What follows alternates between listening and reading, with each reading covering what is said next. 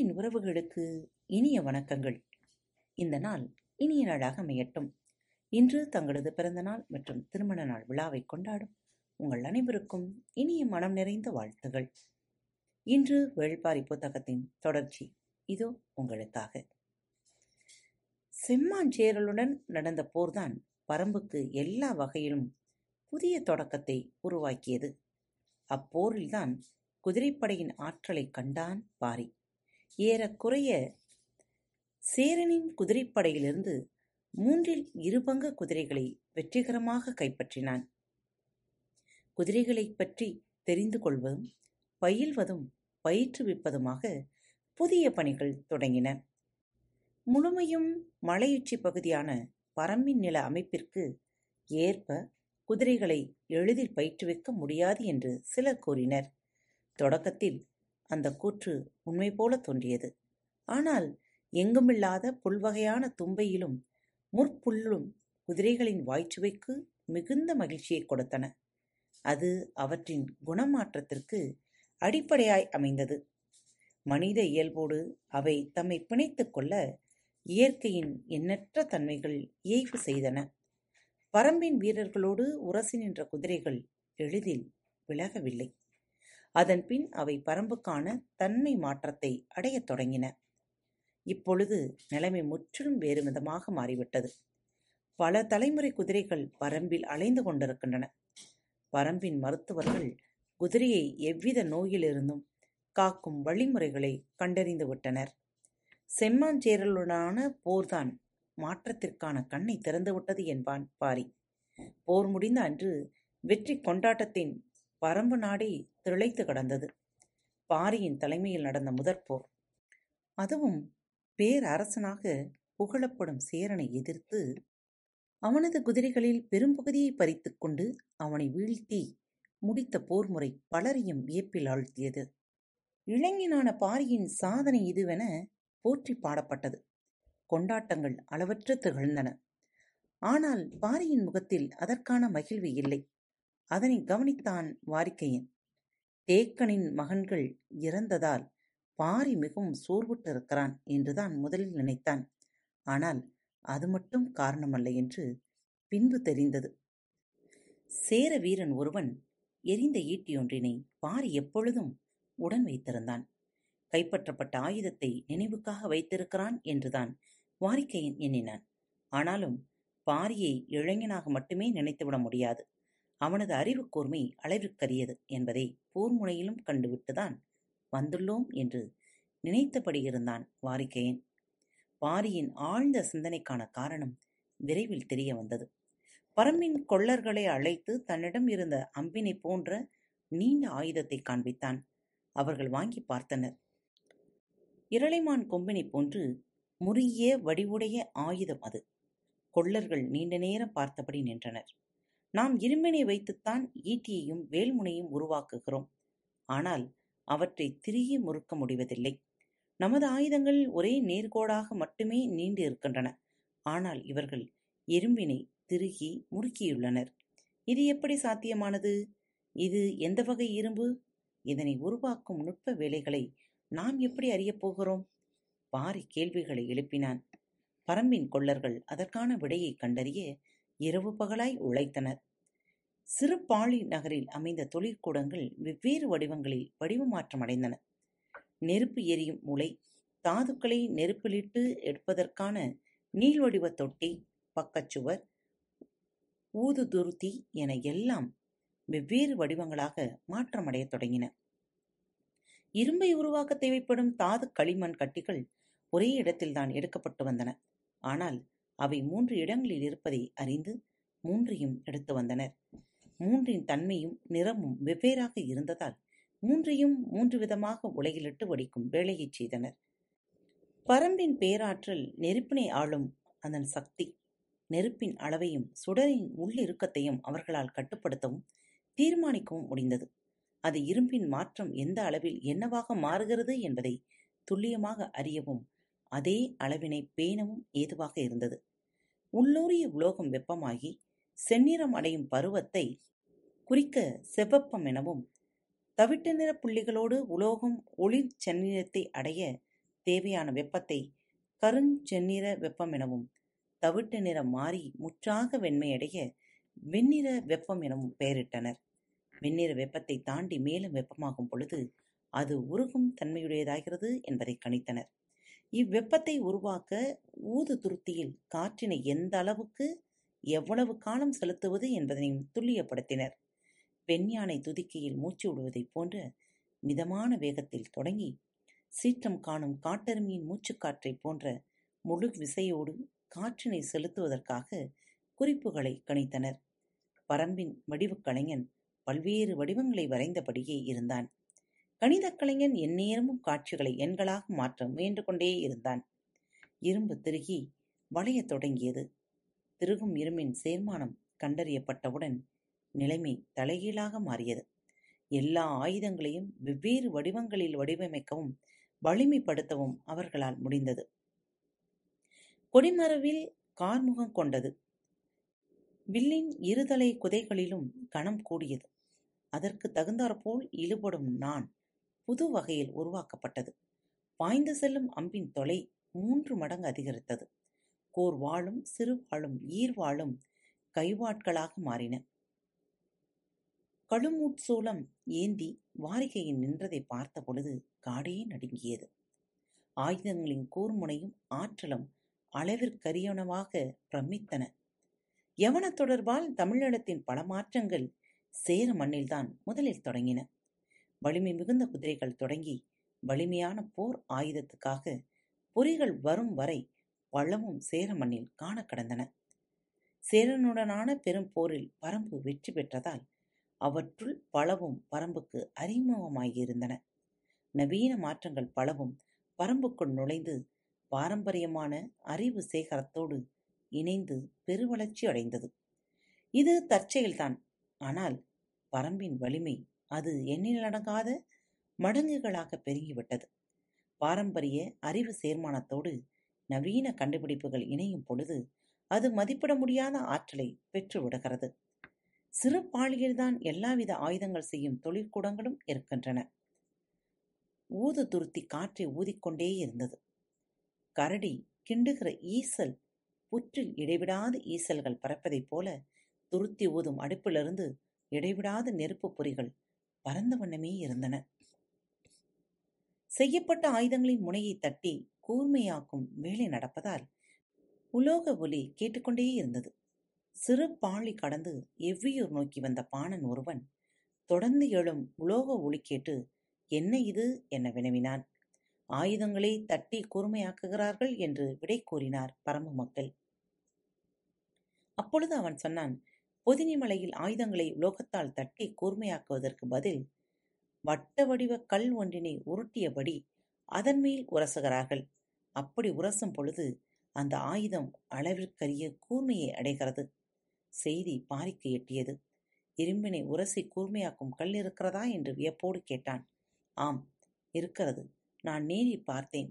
செய்யப்பட்ட ஆயுதத்தை ஒரு நாள் முழுவதும் தட்டி கூர்மையாக்குவதை விட சிறுபொழுது அக்கல்லில் உரசி அதை கூர்மையாக்குகின்றனர். அது ஒரு அரிய வகை கல் என்றான் பாணன்.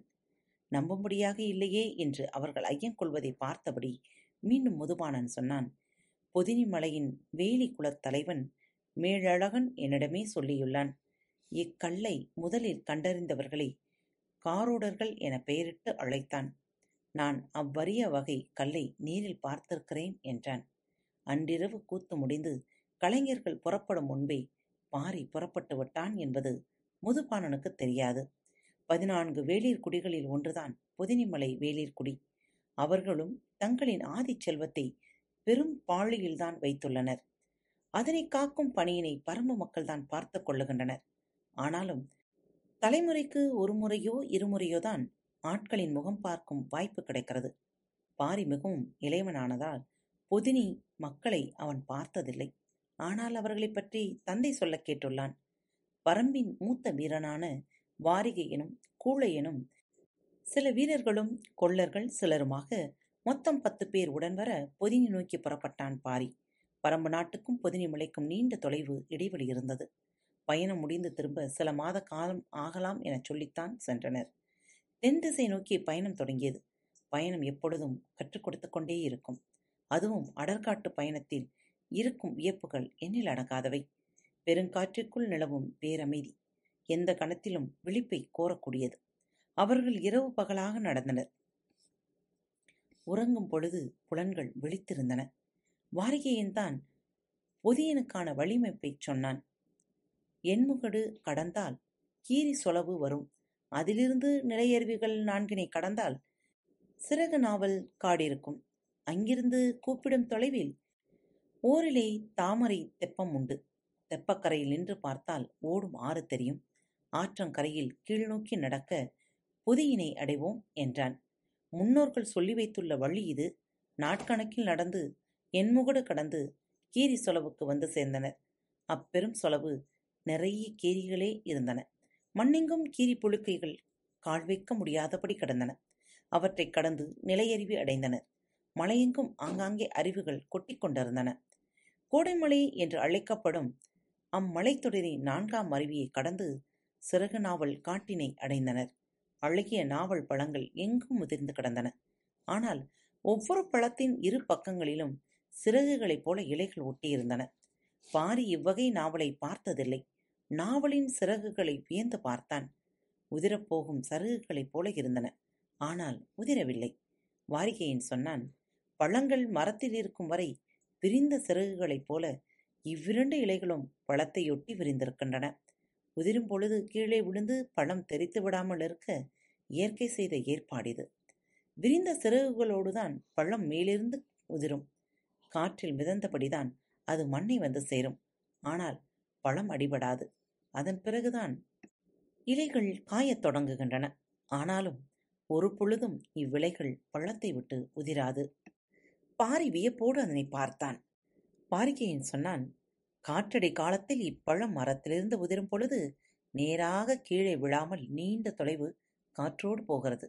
இதன் இலையமைப்பு எளிதில் தரையிடங்கி விடாது. காண்போர் இதனை பறக்கும் பழம் என்று சொல்வர். பாரி வியப்பு குறையாமல் கேட்டுக்கொண்டிருந்த பொழுது கூழையன் சொன்னான் என் கிழவன் இந்த பழத்தை பற்றி ஒரு கதை சொன்னான். இது பெண் பழம் என்றும் இறகு கொண்டு மூடி தன்னை எப்பொழுதும் பாதுகாத்துக் கொள்ளும் என்றும் பெரும்பாலான பழங்கள் இரவில்தான் உதிரும் என்றும் முழு நிலா இரவில் காற்றில் பறக்கத் தொடங்கும் இப்பழங்கள் பொதினியின் குளமகளை எந்நேரும் வைத்துக் கடக்கின்றன. நம்பும்படியாகவா இது இருக்கிறது? என்று கேள்வி எல்லோர் மனதிலும் மூடியது. சிறகு முளைக்கத் தொடங்கும் சிறு குருவி போல உதிர்ந்து கிடக்கும் சிறுக நாவலின் அழகை நீண்ட நேரம் பார்த்து மகிழ்ந்தான் பாரி. அவர்கள் தொடர்ந்து நடந்தனர். வாரிகையின் சொன்னான் பொதினியில்தான் மிக அதிக மருத்துவக் குடிகள் இருக்கின்றனர். எண்ணற்ற தாவரங்களையும் தாதுக்களையும் அறிந்து அதனை மருந்தாக மாற்றியுள்ளனர். அனைவரும் அதன் வழி மொழிந்தனர். வேளிர் கூட்டத்தில் மருத்துவ அறிவின் உச்சம் கண்டோர் பொதினிவாழ் வேளிர்களே என்று முன்னோர் சொல் கேட்டுள்ளதாக கூழையன் சொன்னான். பேசியபடி ஓரிலை தாமரை தெப்பத்தைக் கடந்து ஆற்றின் ஓரம் இறங்கத் தொடங்கினர். கீழே இருந்த சிறு குன்றில் குடில்கள் இருப்பது தெரிந்தன. இரவு இங்கே படுத்துறங்கி காலையில் எழுந்து அக்குன்று நோக்கி நடப்போம் என முடிவு செய்தனர். உறங்கும் இரவுகளின் கனவுகளை நிறுத்தும் வல்லமையை மனிதன் ஒருபோதும் பெற்றுவிட முடியாது. பழங்கள் பறப்பது நம்பும்படியாகவா இருக்கிறது என கேட்ட பாரியின் கனவில் பழங்கள் பறந்து கொண்டே இருந்தன. அவை பொதினியின் குளமகளை அடையுமா என்று அவன் எண்ணிக்கொண்டிருந்த பொழுது காலடி யோசை கேட்டபடி இருந்தது. யாரோ நம்மை சுற்றி நிலை கொள்ளுகின்றனர் என்பதை பாரி உணர்ந்தான். ஆனாலும் அசைவின்றி படுத்திருந்தான் பொழுது விடியும் பொழுது பொதினி வீரர்கள் ஆயுதங்களோடு சூழ்ந்திருந்தனர். எழுந்து உட்கார்ந்தான் பாரி. சற்று முன் எழுந்த வாரிகையின் அவர்களோடு பேசிக் கொண்டிருந்தான். பாரி கேட்டான் நள்ளிரவே வந்து விட்டீர்களா? ஏன் அமைதி கொண்டே நிற்கிறீர்கள்? கடம்ப மரத்தின் அடிவாரத்தில் வேலூன்றி படுத்திருப்பவர்களை நாங்கள் தாக்க முடியாதே. காப்பதுதானே எங்களின் கடமை? என்றான் வந்துள்ள வீரன். கடம்ப மரம் முருகனின் உறைவிடம் அம்மரத்தின் அடிவாரத்தில் படுத்து உறங்குபவர்கள் யாராக இருந்தாலும் அவர்களை காப்பது வேளிர் கடமை. பரம்பின் மக்கள் அங்கு படுத்துறங்கியதும் பொதினி வீரர்கள் அவர்களை காத்து நின்றதும் வேளிர் குளங்களின் காலகாலத்து பழக்கம். வந்துள்ளது யாரென விசாரித்துவிட்டு பொதினி தலைவன் மேழகனுக்கு செய்தி சொல்ல வீரர்கள் ஓடினர். வேல்பாரி வந்துள்ளான் என்ற செய்தி சொல்லப்பட்டது. செம்மாஞ்சேரலுனான போர் பாரியின் பெயரை நிலமெங்கும் கொண்டு போய் சேர்த்து விட்டது. தலைவன் மேழகன் பாரியை எதிர்கொண்டு வரவேற்க மலையேறி வந்தான். பொதினி தலைவனுக்கு கொடுப்பதற்காக பரம்பின் ஆதிக்கல்லான ஆலப்பனை கல்லினை மூங்கிற் குடுவை நிறைய எடுத்து வந்திருந்தனர். எதிர்வந்த மேளகனோ பொதினியின் பூர்வ கல்லான ஐஞ்சுவை கல்லினை கொடுத்து வரவேற்றான்.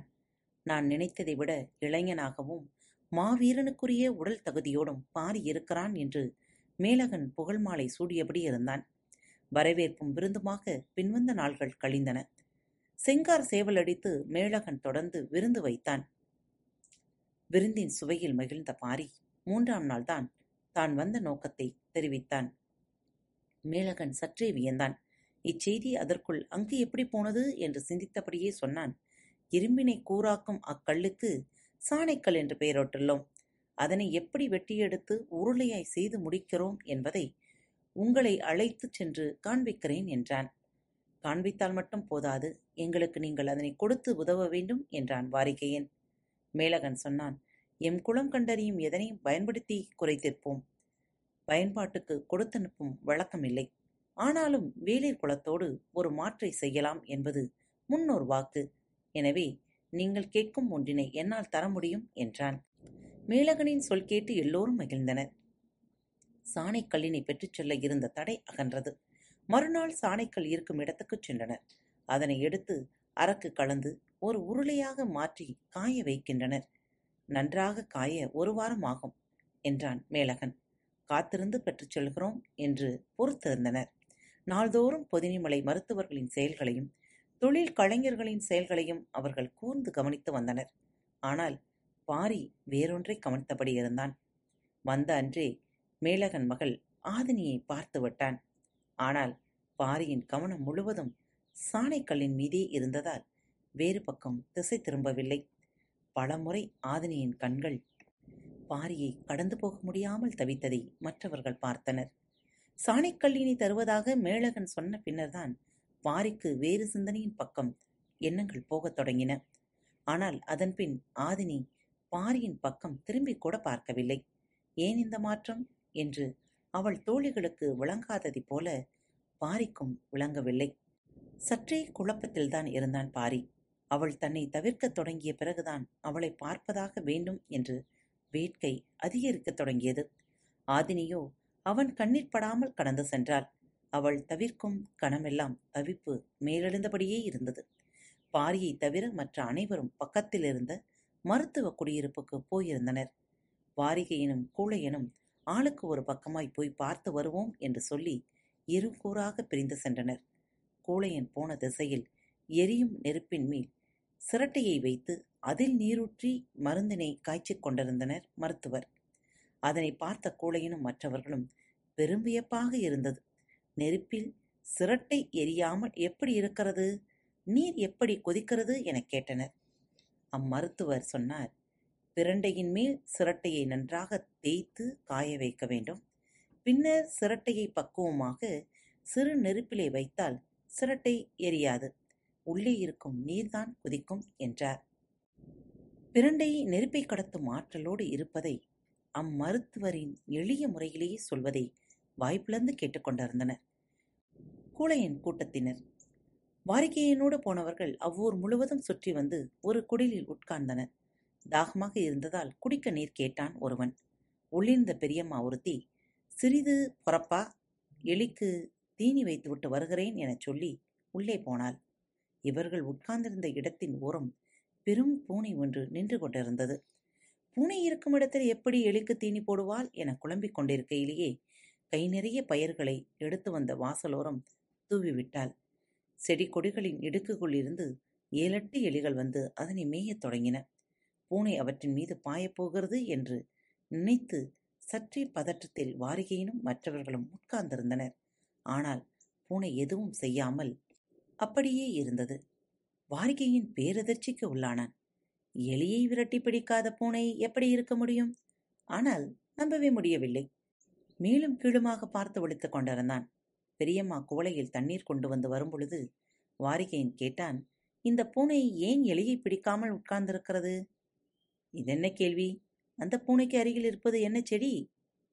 வாரிகையினும் மற்றவர்களும் அந்த செடியை உற்று பார்த்தனர். அவர்களால் அது என்ன செடி என கண்டறிய முடியவில்லை. அவர்கள் விழிப்பதை பார்த்தே அவள் சொன்னால் அது பூனை வணங்கி அவர்களுக்கு அப்பொழுதும் புரியவில்லை. அந்த செடியின் வாசனைப்பட்டால் சிறிது நேரம் பூனைக்கு மயக்கம் வந்துவிடும். அதனால் எதுவும் செய்ய முடியாது. அப்படியே உட்கார்ந்துவிடும். எலிக்கு தீனி வைக்கும் முன் பூனைக்கு அந்த செடியின் அடிவாரத்தில் சிறிது உணவு வைத்தால் போதும். தின்று முடித்தவுடன் மயங்கி உட்கார்ந்துவிடும். அப்பொழுது எலிகளுக்கு உணவிட்டால் அவை வந்து மேய்ந்துவிட்டு போகின்றன என்று சொல்லிச் சென்றாள். வாரிகையனுக்கும் மற்றவர்களுக்கும் வாய்ப்பேச எதுவும் இல்லை. ஊர் விட்டு வெளியேறி அவர்கள் வந்தபொழுது கூழையனும் மற்றவர்களும் வந்து கொண்டிருந்தனர். யாரும் யாருடனும் பேச்சு கொடுக்க கூட ஆயத்தமாக இல்லை. பேசாமல் வந்தனர். சரி பாரியை பார்த்து அடுத்து ஆக வேண்டிய வேலை பார்ப்போம் என முடிவு செய்து பாரியை தேடி வந்தனர். சிற்றோரை கரையில் இருந்த செண்பக மரத்தின் அடிவாரத்தில் பாரி அமர்ந்திருந்தான். இவர்கள் வரும்பொழுதுதான் ஆதினி பாரியின் அருகிலிருந்து விலகி போனாள். இவள் தனியே வந்து பாரியிடம் என்ன பேசிவிட்டு போகிறாள் என்று எண்ணியபடியே வந்தனர். பாரியின் அருகில் வந்து அவனது முகத்தை பார்த்த கூழையனும் வாரிகையினும் அதிர்ந்து போயினர் நெருப்பில் சிரட்டை எறியாமல் இருப்பதை பார்த்த பொழுது கூழையின் முகமும் இலையின் மீது பூனை பாயாமல் இருந்த பொழுது வாரிகையின் முகமும் எப்படி இருந்தனவோ அவற்றை விட அதிக மிரட்சியோடு இருந்தது பாரியின் முகம். என்னதான் செய்துவிட்டு போயிருப்பார் ஆதினி? காத்துக்கொண்டே இருங்கள் பரம்பின் குரல் மீண்டும் ஒழிக்கும் மீண்டும் மற்றொரு தலைப்பில் சந்திப்போம். இப்படிக்கு உங்கள் அன்பு தோழி. அன்பு நேயர்களில் பாரத் வலையொலி பக்கத்தை தேர்ந்தெடுத்து கேட்டுக்கொண்டிருக்கும் உங்கள் அனைவருக்கும் மனம் நிறைந்த வாழ்த்துக்கள் நன்றிகளும்.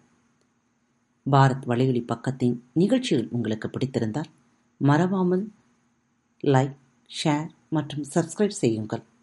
நிகழ்ச்சிக்கான மதிப்பெண்களை ஸ்டார் உடவத்தில் மறவாமல் கொடுங்கள். நிகழ்ச்சி பற்றிய கருத்துக்கள் இருப்பின் கீழே குறிப்பிடப்பட்டுள்ள இமெயில் முகவரிக்கு அல்லது உங்களது மெசேஜ் பாக்ஸில் ரெக்கார்ட் செய்து தாராளமாக அனுப்புங்கள். உங்களது கருத்துக்கள் தான் இந்த நிகழ்ச்சியை மேலும் மேலும் வளர உதவி செய்கிறது. மறவாமல் எழுதி அனுப்புங்கள். இப்படிக்கு உங்கள் அன்பு தோழி.